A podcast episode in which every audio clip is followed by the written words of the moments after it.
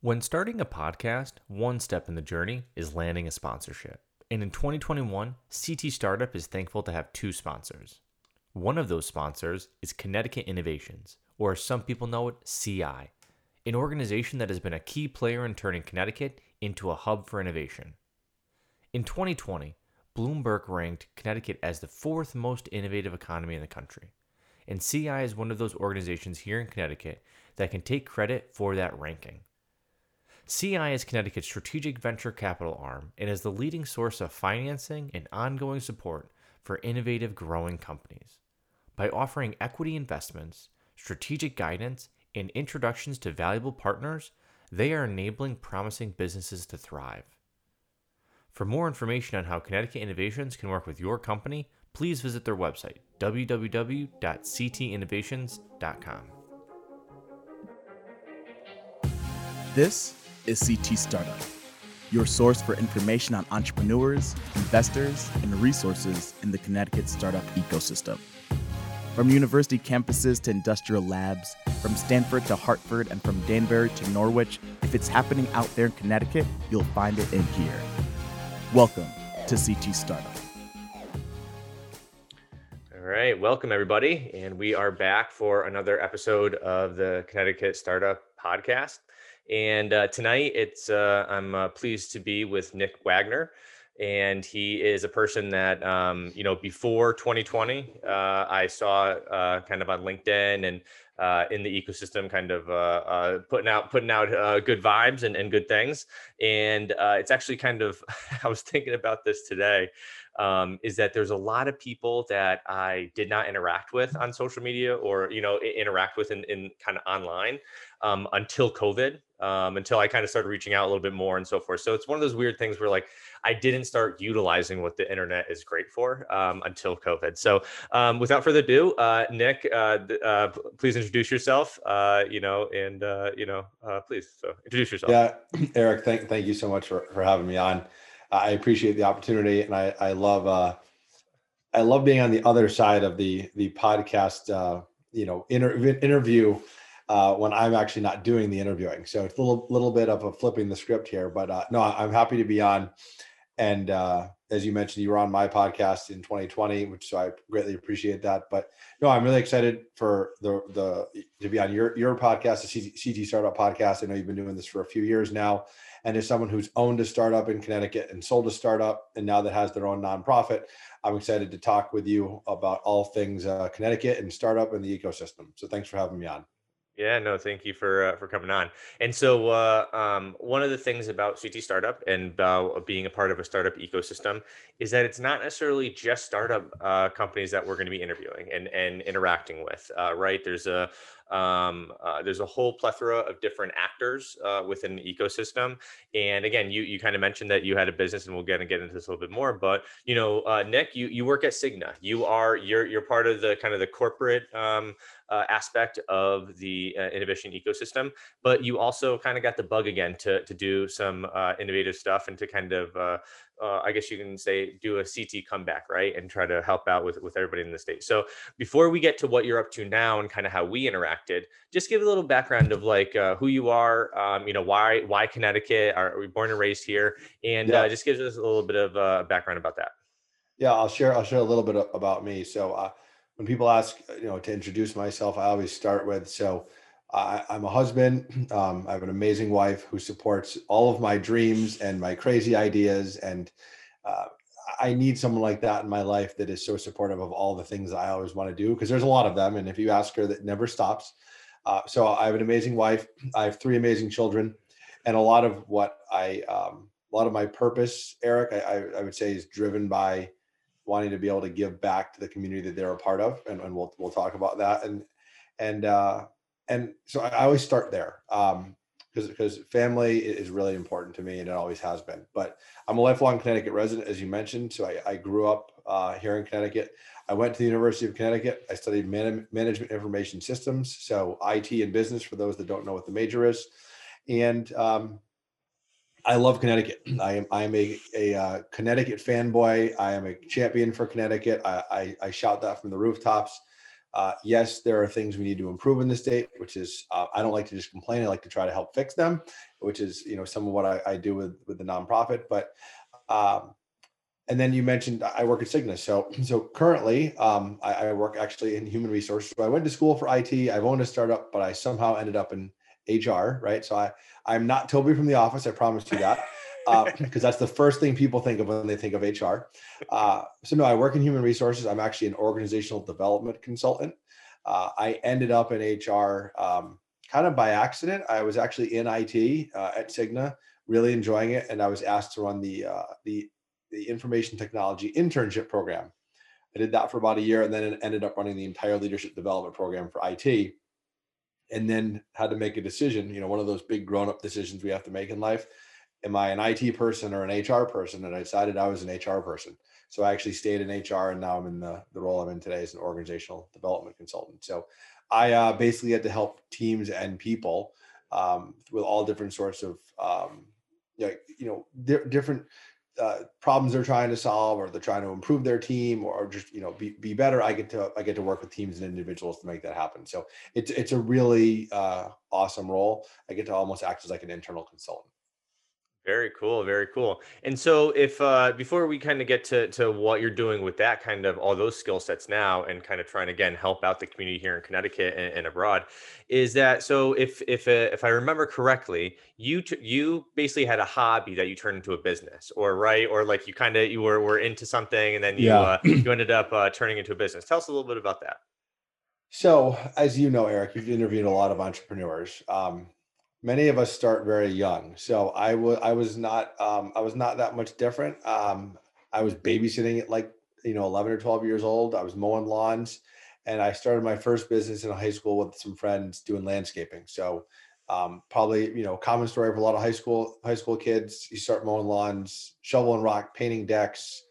If, if, if anyone's ever sealed a driveway with those really gross like you know driveway sealer, I did a lot of that over my summers in high school um, so that was the that was the first business. It was just you know summers, you know, for fun in high school. But uh, I then had this great idea that I wanted to be a DJ uh, in high school, and uh, just decided to buy some DJ equipment my senior year of high school, and ended up my um, my first paid job as a DJ was my senior homecoming dance in 1998. or uh, I will never forget it. Our class president said that we needed a DJ for homecoming, and I said, "Oh, I'll do it."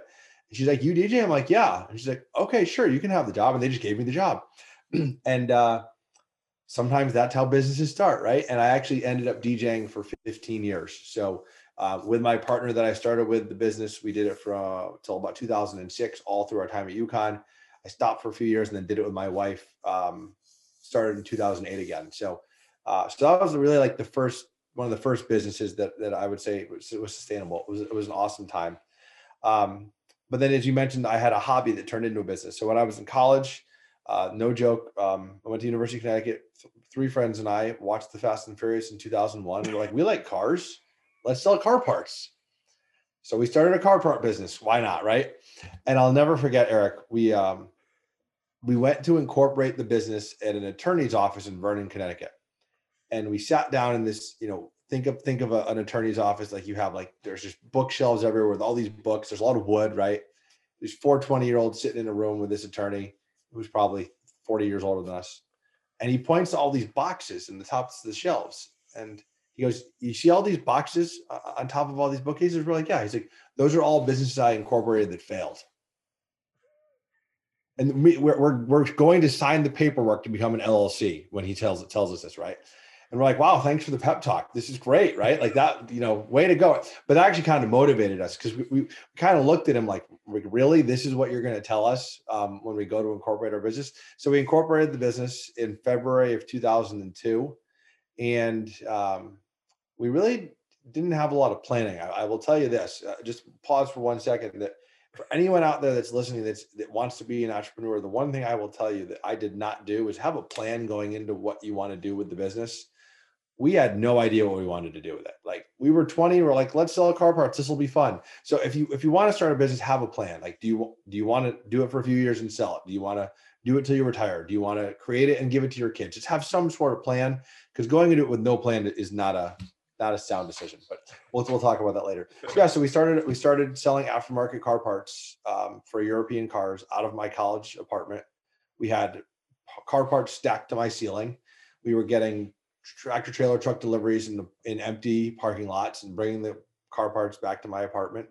And one of the one of the owners, one of our four owners, started the website, and we were off and uh, we did we owned that business from 2002 until 2010 when we sold the business to another um, auto parts retailer that bought it from us very cool. So uh, that is, uh, yeah, you got, you know, sometimes you don't know what it's going to become. You're just kind of getting into it, uh, and I bet you soon you quickly realized that you no longer had a hobby, right? Like you were, you had a business, and it was uh, it was all uh, the fun and games kind of uh, kind of were, were put to the side uh, when when a business kind of, when when the when the LLC is real, put it that way, right? Yeah, I mean, it was it was um, it was super stressful, but it was also one of the you know probably most reward, rewarding things I've ever done to build something from I mean, we we literally each chipped in three hundred dollars, and when we sold the business, uh, the last full year we owned it, we did just under two million dollars in sales. So we were we were pretty happy with how it turned out. I mean, it was a lot of long days and nights, and there was a lot of things that went well, and there's a lot of things that didn't go well, but you learn from those. But uh, it was it was a great ride, and I, I know I something I'm really proud of that we started that business. We proved a lot of people wrong, and ended up selling the business. We were profitable. We sold it. It, it was a good story.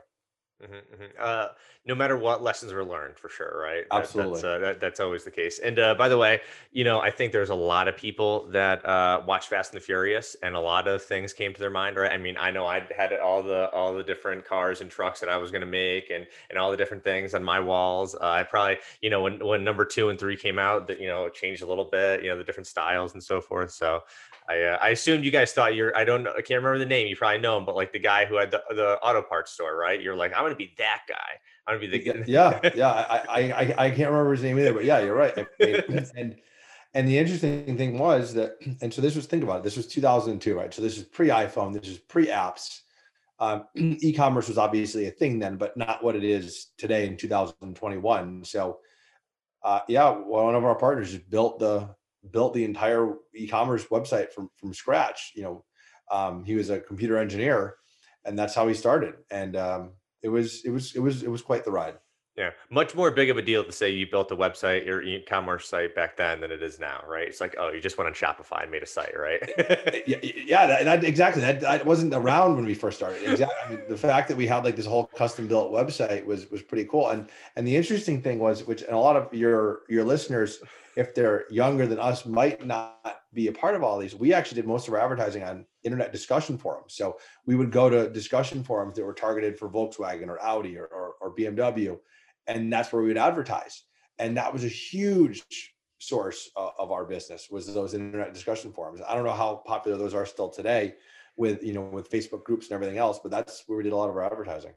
Yeah, like uh, the the chat rooms and those discussion boards, right? Were the early Reddit and the early yeah. uh, the different places where people went. Which uh, you know, I think uh, I think all of us from back in like the early 2000s, 90s that uh, were on AIM, and there we all have interesting stories about those rooms. Regard, you know, for sure. So, uh, but uh, nice. So uh, one thing that I have learned to appreciate a lot more this year uh, is definitely the transitions in people's careers uh, and the different how the arcs of, of one's career and so forth. So uh, um, tell us a little bit how you transitioned out of that business. So was it a was it a decision? You know, you all came to. Uh, you know, one day we're like everybody's like I'm done with it, or was it like myself with my transition? Is hey guys, I'm having a child, so that means that my business partner's like, oh we're having a child too, right?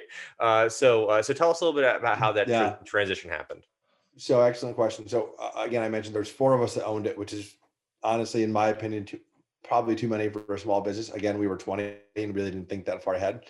So, we got to the point where some of us were starting to think about having kids, and we knew that that was going to change things.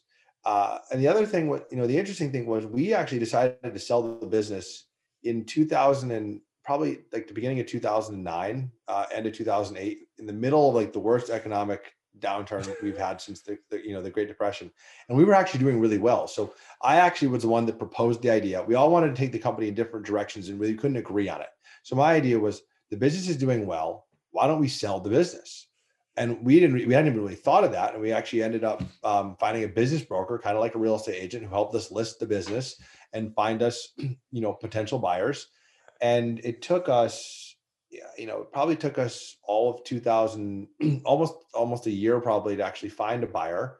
And then it took us probably another eight or nine months to close it, right? Through going through everything with the, the attorneys and everything. So it was a, it was a long process but I think it was definitely worth it. And you know, we're all still friends today, and I think that was one of the big things we wanted to make sure that happened was we were all we were all still friends. Um, and if you look at the other, you know, this was kind of really looking ahead, but if you look at where the the future of the automotive industry is going, we knew that long term this was not going to be a sustainable industry. As we eventually transition to, let's be real, Eric, in our lifetime, most people will have self driving cars.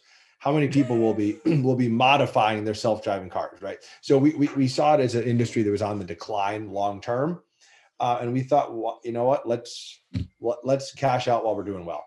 And that was really the direction we we, we went in. And um, again i think that's why i said earlier that i think everyone has to kind of go into a business thinking what is their long-term plan because i think you will run a business differently if your business is to sell the business in five years, keep the business till you retire, give it to your kids, you're going to make different decisions based off of what you decide to do with it long term. Uh, for sure, and there's uh, you know, there's always uh, um, there's always the lessons learned on the first uh, business and on the second business and on the third. Right, as you go, you learn different lessons, and a lot of the times uh, in um, kind of like people's first business, a lot of the times sometimes they're starting it with their friends right? And you know some attorneys they every attorney has that that uh that story about how they come in and they're saying okay so what's what's happening with the lc who owns what? How much does each person own? They're like oh there's three of us so it's split down three ways right? Because because we're all here at the table that means that we're all doing the same amount of work we're doing you know we're all going to be in it for the same amount of period right? And so that that's a that's a piece of it and, and you're right. If you if you're going into it as a lifestyle business that's one thing. If you know you want to kind of build something up and pass it down which unfortunately for a lot of restaurants and a lot of different service businesses they got hit right? It's not being passed down or the the um, the generation that would get it passed down to they're saying i can't take that burden on. Um, so you know again different decisions. Um, so it's uh again lessons learned uh, for sure um, and you have to kind of um, and the other the other unfortunate thing uh, with starting businesses with friends is sometimes there's there's a decision to uh, value business over friendship, right? Um, and I think that I, I assume uh, uh, those conversations were had, uh, just like I know that those have been had in businesses and in uh, uh, you know projects that I've been involved in, um, where people have had those, you know, what do we value more, the friendship or the business? So so I guess uh, so. You know, obviously you went to the corporate world. Um, you know, you ended up like you said, you you you uh, have a family. You see yourself as a family person first.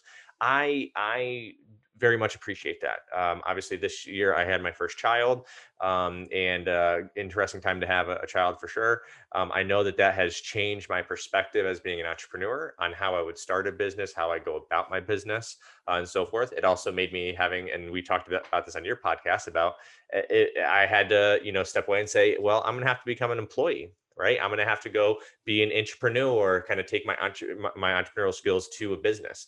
Um, so so i know you kind of uh, we're going to kind of hit back on i assume some of the skill sets and what you've done at Cigna but let's kind of skip that a little bit because you've been there for a little bit uh, a while now and talk about how you got the bug again. So you started itching a little bit for trying to start something new um, and tell us kind of about the thought process of like you know what you were going to start and what you were going to kind of do. Just kind of walk us through that. Yeah i just want to i want to hit on two th- two important things that you just said because i think they're really they're they're I think they're really relevant to the conversations that you're having with with entrepreneurs.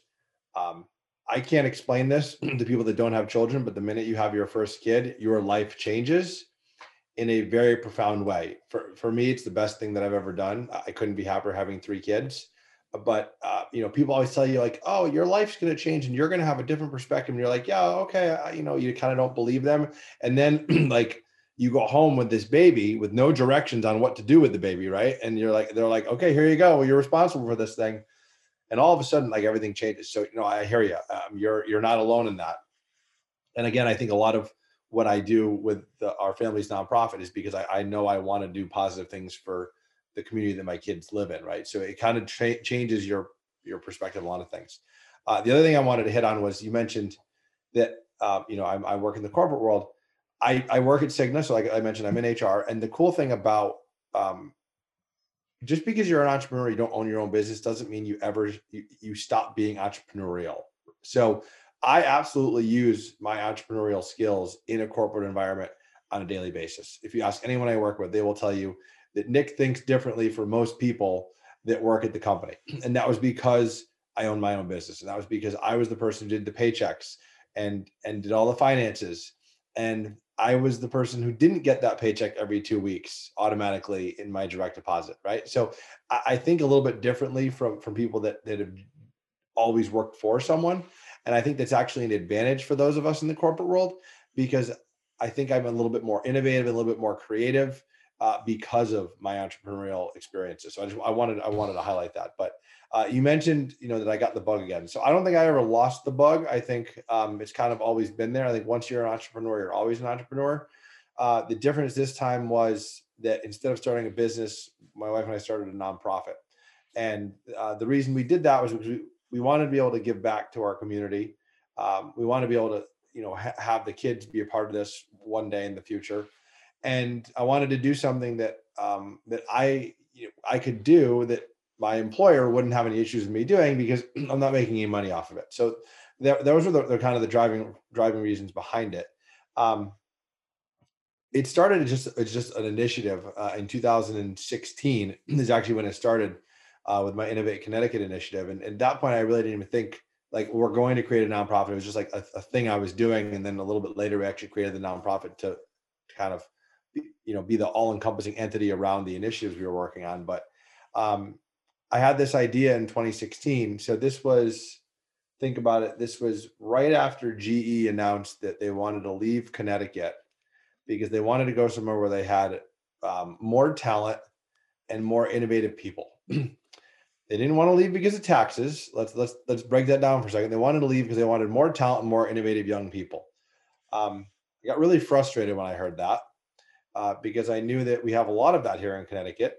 Um, it wasn't. It didn't happen to be where they were on their on their suburban corporate campus in Fairfield County, but there's a lot of the, the talent that they wanted. Um, so I thought to myself, what can I do to help Connecticut and showcase the state as a as a as a innovative place, right? So, um, and this is I want to share this story because I think it's really important for people that want to be entrepreneurs. Uh, the, the importance of being willing to pivot. So when I started this initiative in 2016 called Innovate Connecticut, my idea was I want to promote general innovation in the entire state, right? Like that is way too broad and way too big of a thing for me to do. So I pivoted from from that to focusing on innovation in the education space because my wife is an educator she's a speech pathologist so i saw her working with working in the schools every day and i had kids that were going to take advantage of our education system so i pivoted from general innovation to education in the education innovation in the education space focused primarily on educators. And that pivot i think was really important because i i narrowed my focus and i actually think i made a bigger impact by doing that than just focusing on on just broad innovation. So the goal my my, my thought my thought my thought pattern was if I can promote innovation in our Connecticut schools and help the educators, that having a great education system is in a huge part of our innovation ecosystem in the state, right? When I say innovation, not just not just startup, but you know, just innovation in general. So I thought having, you know, we, we're always known for having a great education system here. I wanted to try to help make that even better. Um, so that was really how everything kind of got started with um, with Innovate Connecticut back in 2016, and and eventually we created the nonprofit. Um, it's called CITE, which stands for Communication, Innovation, Technology, and Education. We made it like a generic nonprofit, so I could do Innovate Connecticut under it, and I could do some other things under it as well. And my wife can do her work um, that she wants to do, and that's kind of how it got started. And what I love about it, Eric, um, you mentioned I got the itch, but um, I've had the chance to build brands um, which I love so much, and build something to help others. Um, but again, not, I'm not making any money, so it's not a conflict of interest in my employer. So that's what I really mm-hmm. love about it. Yeah, and uh, again, I, I, like how you hit on the idea of the entrepreneurial mindset and like the skill set of an entrepreneur and how that can be, uh, you know, um, leveraged within a corporate environment. Um, and so it's it's one of those things too is that, um, listen, I like getting a job is like the that's like the bad thing to do if you're an entrepreneur right? It's like you're thrown in the towel you're you're doing all this kind of stuff and like that's the mentality i had uh, and you're you're you're very much correct. You think it's gonna you, you, you you're like yeah it's gonna change me when i'm a father. But then when you're there you're staring at them and you're like okay again how do i do this? Again no instruction manuals. It definitely it does change everything right? And so um, again i have very much a, uh, a, a, a big appreciation now for being an entrepreneur within an organization and also being like i mean i i was so fortunate to land a gig with with techstars actually doing work at the old ge uh, campus uh, up in fairfield so it's kind of like a, again full circle right here with this conversation. Um, but they were an organization that thrives on having entrepreneurial employees and, and employees that uh, used to be founders or are still founders, right? So um, I lucked out in, in that regard, but I, I learned a lot as an employee, learned about my skill sets, what I'm good at, what I'm, uh, you know, the weaknesses and so forth. So I, I, I, that is one thing that I know I'm going to be highlighting a little bit more is is you know entrepreneurs it's okay to go get a job. It's okay i know uh some my partners uh at trifecta we kind of scoffed at it a little bit. We were like oh if we're not full-time and we're not we, you know if we can't even if we're not every ounce of energy is is into this business we're not we're not doing it uh we're not giving it justice. And so that's necessarily false. If you can't survive if you can't provide for your family that's when you're not doing it justice right? Um and so uh so i definitely uh appreciate you kind of bring that up. Another thing is that you you like it doesn't matter if it's a nonprofit or a, a, a uh, for profit it's still an organization that has to run that has to be, create things right? Create the brand do the right. different initiatives put it all together. And so it's just a it's just a tax uh, you know every every organization is bringing in money somehow or at some point will right? To, or some other resources will have to come in to, to make it kind of uh, grow the impact. Um, but the thing is that you made it real right? So like was there a point where you were doing this uh, before it was like a real nonprofit? Was there like a, kind of a buildup? Like how long of a process did that take? yeah so it, it, um so i mentioned innovate connecticut was what we was the first thing i started back in 2016 we didn't actually create the nonprofit. I'm thinking i want to say it was i want to say 2018 or 2019 i think is when we actually registered it with the state of connecticut. And I you know just for your listeners i think this is a really important point. We are not a 501c3 yet. That is the next step. So for those that aren't aware, like you become a, you become a nonprofit first with your with the state that you're in, and then if you want to take that next step to become a 501c3, that is how you can actually apply for a lot of grants and actually accept tax-free donations from individuals. That is a whole other step with the federal government. It is a whole other level of of um, I would say intricacy that you have to go through. So that is the next step we are looking at. And up to this point, we haven't had to accept any money from anyone. We've done everything, you know, out of our own out of our own pocket. But to your point, Eric, to kind of take it to that next level, that is something we are looking at because at that point you can apply. There's a lot of grants out there for for 501c3 nonprofits for different things. Uh, you can actually, you know, ask for for tax free donations. So that'll probably be the next step.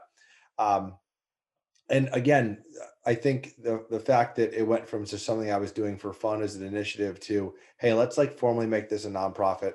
It, you know, because I was doing Innovate Connecticut, I started another um, another initiative called the Full Potential Movement which was focus that this focuses specifically on people's career journeys and helping people reach their full potential with their careers. That was something else I started. So it was just it was just gotten to the point where, and I mentioned my wife has has has done something as well in her field with assistive tech and and, and speech pathology. It made sense to have a, an actual entity. So we went ahead and formally did that. Um, and and again, the 501c3 will be next. Mm-hmm. There's always a progression. Uh, it mm. started as an idea in your head, and then it turned Absolutely. into a podcast, and it turned into something else. Right? There's always a progression to it. Um, and uh, but it but it is it's you're you're you're uh, making things happen. So that uh, and uh, listen, I love the the story of you know I just started doing it, and then it started gaining traction, and then people started interacting with it. I mean, that's how we're sitting here talking because this podcast five years ago, it was an initial kind of conversation between Dave Menard and my, myself, uh, and it turned into something. And then this past year, you know, we got sponsorship from uh, Connecticut Innovations and CT Next. So it's like one of those things where small steps ends up becoming kind of like a long journey, right? Um, and uh, well, so we're, you know, we're we're eh, like I I like I like that story because I can I can resonate with it. well, I think you bring up a great point. Uh, I think a lot of entrepreneurs have to be patient. it's it's um no, no, matter what you're doing, right? It it, it takes time. Um, nothing uh, in in we live in this like instant world where uh, oh you want to watch a show? You can instantly pull it up. You want to listen to a song? You pull it up. It wasn't like when we grew up where i had to Mhm. call the radio station request the song and then record the song in a boombox on tape to get to listen to it again right? It's just a little bit different now. Um, you know you want to find a date? You go on an app. You want you need it you need a car? You go on an app. You want food delivered? You go on an app. Starting a business or a nonprofit is is it's it's a grind. I mean it takes time and that's why it you know it takes consistency it, it the willingness to pivot um, there, there's a lot that goes into it. So i my, my my recommendation for your listeners that are they're thinking about starting a business is you have to be patient. It's not going to be overnight. It is not this glamorous thing that a lot of people see on the internet and think like oh being a being an entrepreneur is this glamorous like amazing journey right? It's yeah it can be.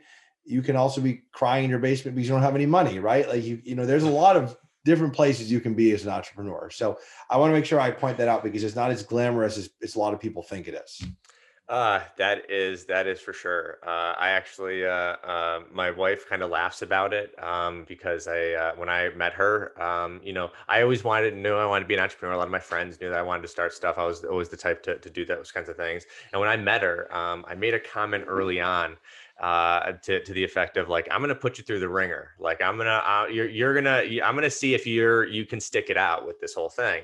And what I meant by that and, and what it was, was that like, you can be if you're with me on the grind on the grind to being an entrepreneur and trying to put stuff together and being able to, to be there like you know me being able to convince her maybe not let's not go out tonight right? Let's let's save it for another night and then you know keep keep kind of pushing that off and uh, and all that kind of stuff. I mean that's that's the the big piece of it and i felt i'm fortunate enough to be able to have found my my wife uh, along that journey and she was with me for it because it is lonely. Uh, it's good to be able to kind of go back and kind of, you know, uh, uh, unwind to and, and vent uh, to to some people, um, and having that people around you to be able to kind of uh, not be in the business but be able to, to support you. I think that that is an un. Um, uh, people don't give it enough credit. It's like family and friends, right? Family and friends. Like a lot of investors say, family and friends. Did you go to family and friends and get money? No, but I went to family and friends for a lot of other things, right? Right. Hey, can I come over for that dinner? Oh, hey, oh, you're gonna buy beer tonight? Thank you, I appreciate it. Right? You know, all, all those kinds of things. That that that's very important, and uh, it's a grind, it's a hustle, per, persistent. Um, you you said uh, the word pivot a few times. Now in 2020, that's it's kind of it's kind of funny too. Is that like every I think that word's been uh, I, feel like that might have been a good word for for 2020 is like pivot. We you just need to keep pivoting until we find something better. Um, and a lot of people have been been going through that uh, right now. And so I want to kind of transition a little bit to the full potential uh, movement, right? And kind of what you're doing there and how, how that kind of ties into entrepreneurial uh, kind of skill sets. So what is the full potential movement and uh, when when did that uh, come about? Yeah. So um, I had this idea that uh, in my in my job at Cigna, is that when I was running our leadership development program for IT, I realized that I absolutely loved helping people develop their careers. I loved mentoring people. I loved coaching people, and I loved. What I didn't realize at the time was helping people reach their full potential in their careers. And I, after I um, stopped doing running the leadership development program and, and moved to the role I'm in as an organizational development consultant, I missed that because I wasn't doing as much of that in the job I'm in today. I work with a lot of teams and organizations, but not as much on an individual basis. So I thought to myself, you know, how can I do something to give back uh, outside of work and kind of fuel this passion I have for for helping people with specifically with their careers. and I, I centered all of the the whole idea around it around people's career journeys because everyone has such a unique career journey. Like we just kind of went through a little bit of mine. It's very different from yours. It's very different from my wife's. It's probably di- very different from your wife's. It's different from your parents, right? No, no people's car- career journeys are the same.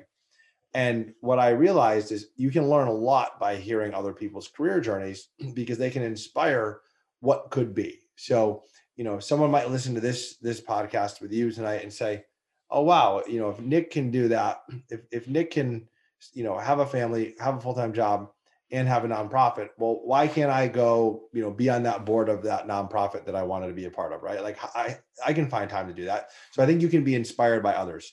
So I started um, interviewing people about their career journeys and we would you know just what did you learn like you know talking about key things they would take away you know some of the big decisions they made Uh, and it ended up um, first of all I, I love it so i mean you know i love podcasting i think it's so much fun it's such a great um, it's such a great way to connect with people. I love the storytelling.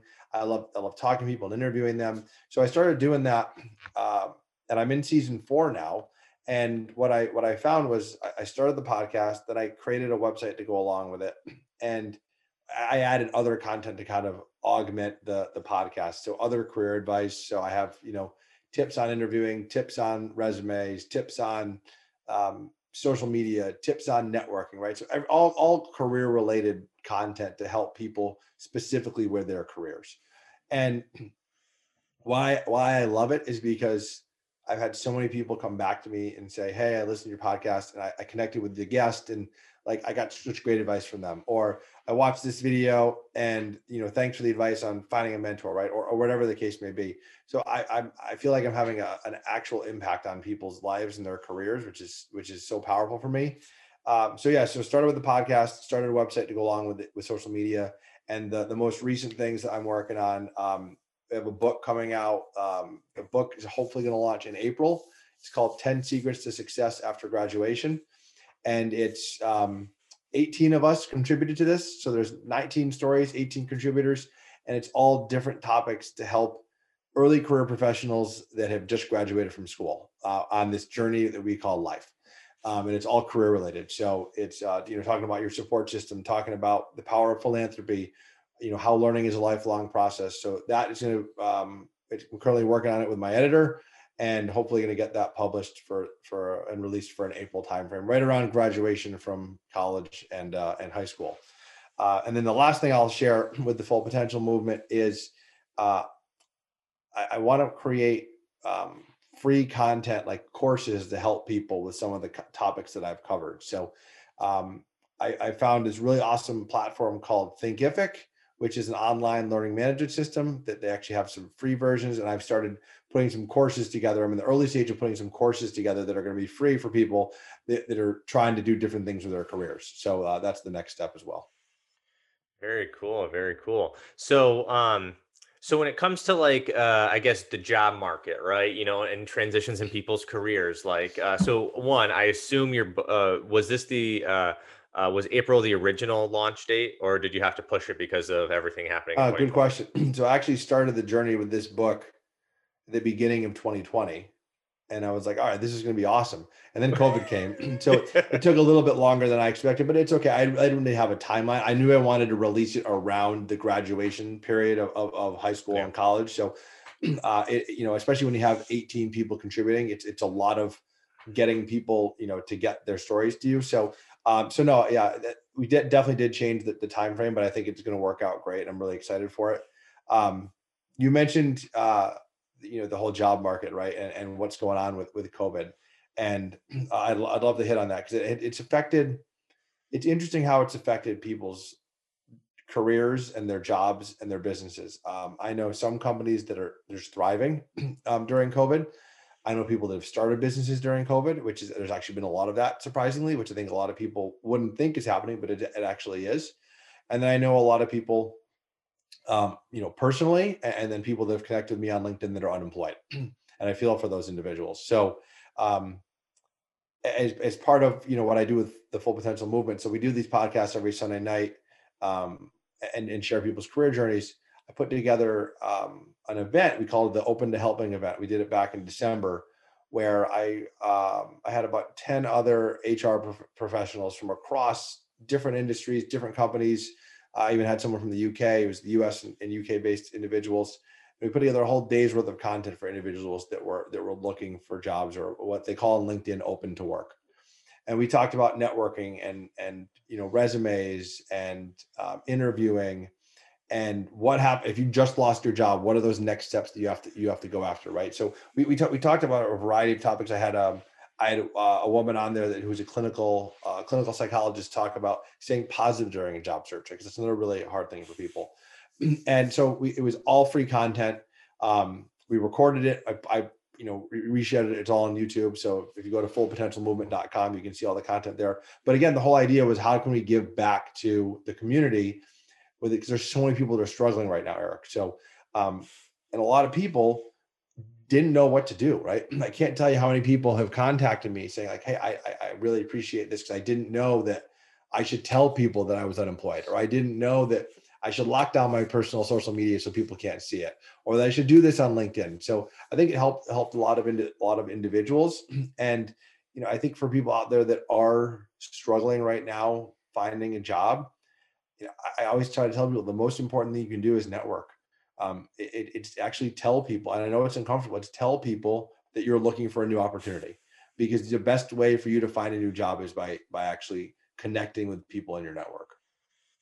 That is uh networking. I mean, I assume that's one of the one of the things within your uh within your book uh is about uh you know college is all about building up your network. Uh the whole whole idea of uh your net worth is your network. Um I you know there is there is a gut punch when you lose a job. There is there is that yeah. that butterfly feeling uh that you have uh, for so many people the pride right of not being able to to provide and, and so forth um, i mean uh, as an entrepreneur i didn't reach out like i i uh, put together a resume uh, you know in late 2019 i put it out on indeed, indeed I didn't tell anybody in my network that I was looking for because I I thought that if I told people in my network, they were gonna they they were gonna kind of look down on me. They're gonna be like, oh, so you failed as the entrepreneur, so like we're gonna kind of check you out, and then and they'd be like, oh, so you're gonna go become an employee, right?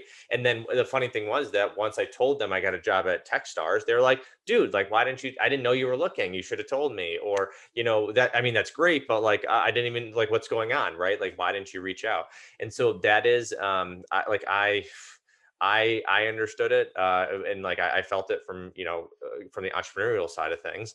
Um, I also and and I assume you're seeing this is that I know people who are in their late teens to early 60s that lost their job in in all shit all in all all rungs. I'm talking about presidents of, of companies, you know, general managers, all the way down, lost their jobs, um, and and things have been happening. So um, it, it's again the gut punch of right before retirement, right? You only need a few more years.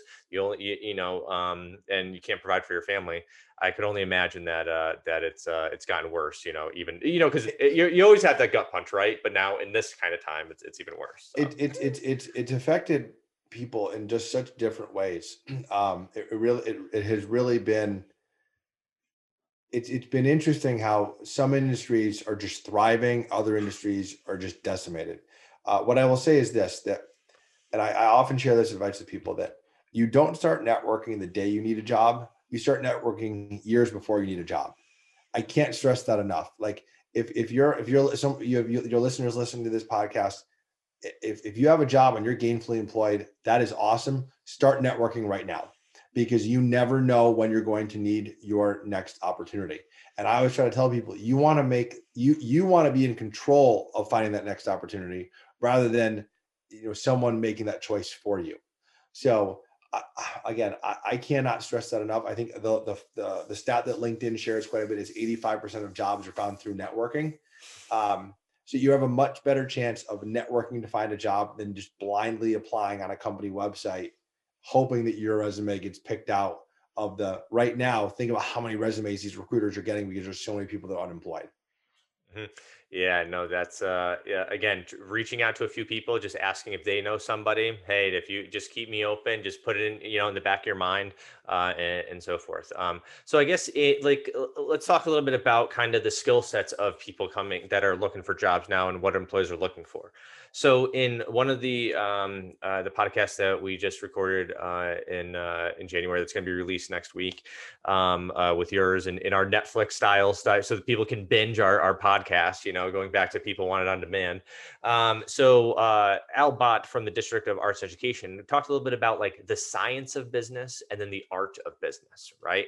And so I, I I resonated a lot with that because you know I understand the need for accounting, I understand the need for kind of the uh, SOP and certain strict kind of regimented uh, uh, aspects of business. But then I like to play in the art side of business, right? The entrepreneurial end where you're coming up with new things, trying new things, and so forth. So, like, are you seeing employers look for more of an entrepreneurial mindset and more of an entrepreneurial employee? Um, like, how does how how does that kind of play now in in the job market? So it's it's interesting. I'll say this, and I'm not speaking on behalf of Cigna. I'm just speaking just in general. You know, general what I've seen from an employment perspective. I think it really depends on the organization that you're going to work for and the culture of that organization. So the, the culture of organizations dramatically is so dramatically different eric from company to company and it's one of those things it's really hard to understand the culture of a company without working there like I, have always i've always joked that if someone can figure out how to how to like capture the culture of a company and then let someone experience that before they go work at a company they would do very well for themselves because it's a really hard thing to be able to articulate uh, so I think I think your question is as far as what skills do people need. I think it's really going to depend on the culture of that company. You have some companies that the, the culture will absolutely embrace the entrepreneurial mindset, and they would love someone to be innovative and creative and think differently. Then you have other companies where that probably wouldn't go over well. You know, it kind of depends what what what what what mm. what what you're applying for.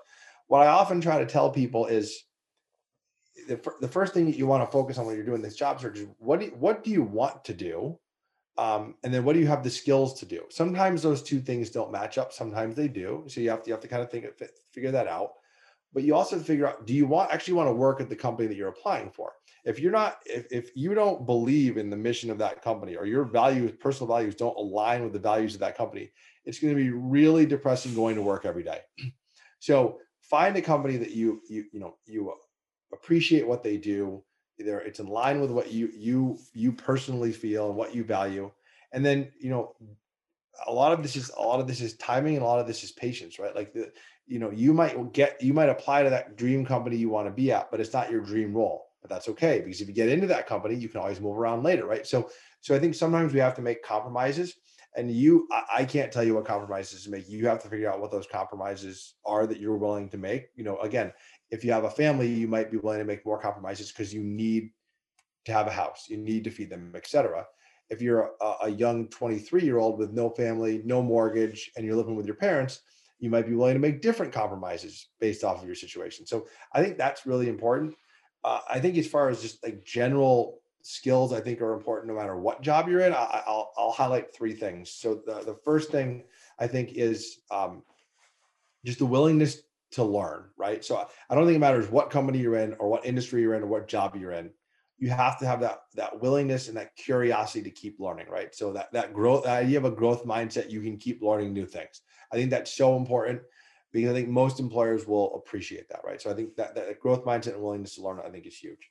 I think the, the ability to communicate, no matter again what your role, so important, right? Whether you're um, working on Wall Street, whether you're a plumber, an entrepreneur, a teacher, a police officer, name the job.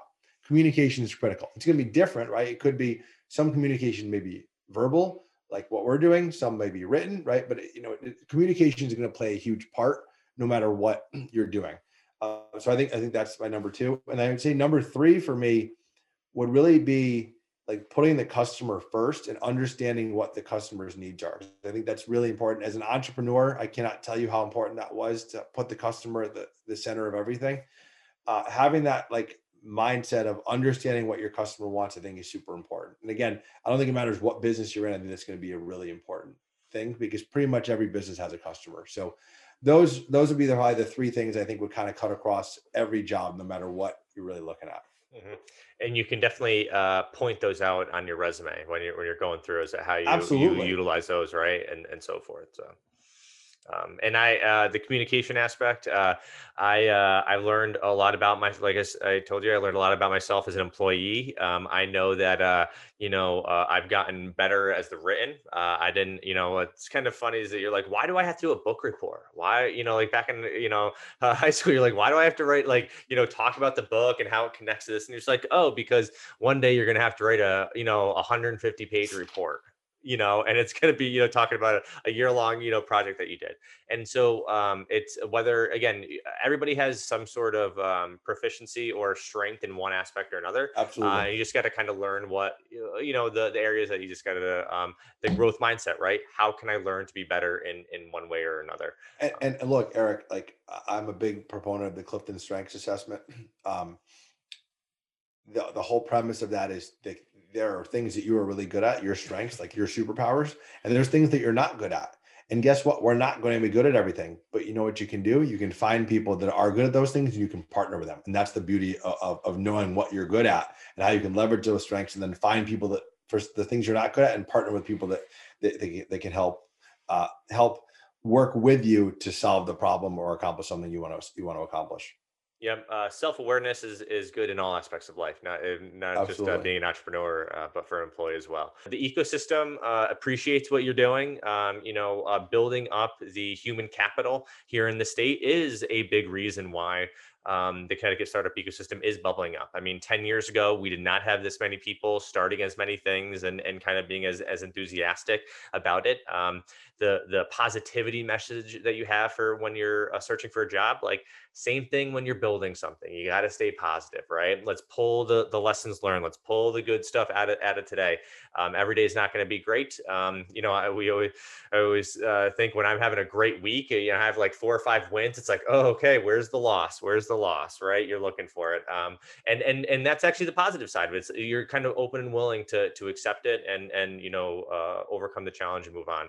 Um, so, uh, so really appreciate the work that you're doing, um, and I hope to kind of uh, see you on the podcast a little bit later on in the year. Maybe talk a little bit more about um, you know human capital and how we can kind of uh, help some more people around the state, and maybe even uh, get some people in some, into uh, some jobs. So, um, but uh, Nick, so I, I, appreciate you coming out to the podcast, and um, you know appreciate the work that you're doing.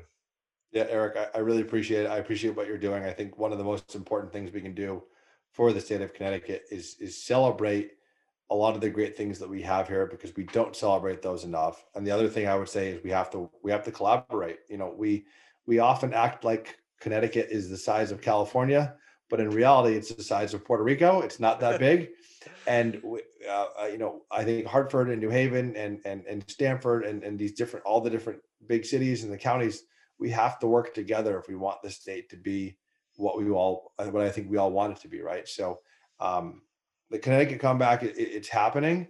Uh, COVID COVID might have slowed it down, but I think we're gonna we'll, we'll get there, and it, it's people like yourself with the CT Startup Podcast that are helping spread that message. So thank you for what you're doing for the state. Yep, and uh, I think uh, Connecticut comeback only happens when uh, collaboration is rife uh, throughout the uh, ecosystem. So absolutely. Um, all right, great. Well, have a good night, and uh, thanks for coming on. Thank you, sir.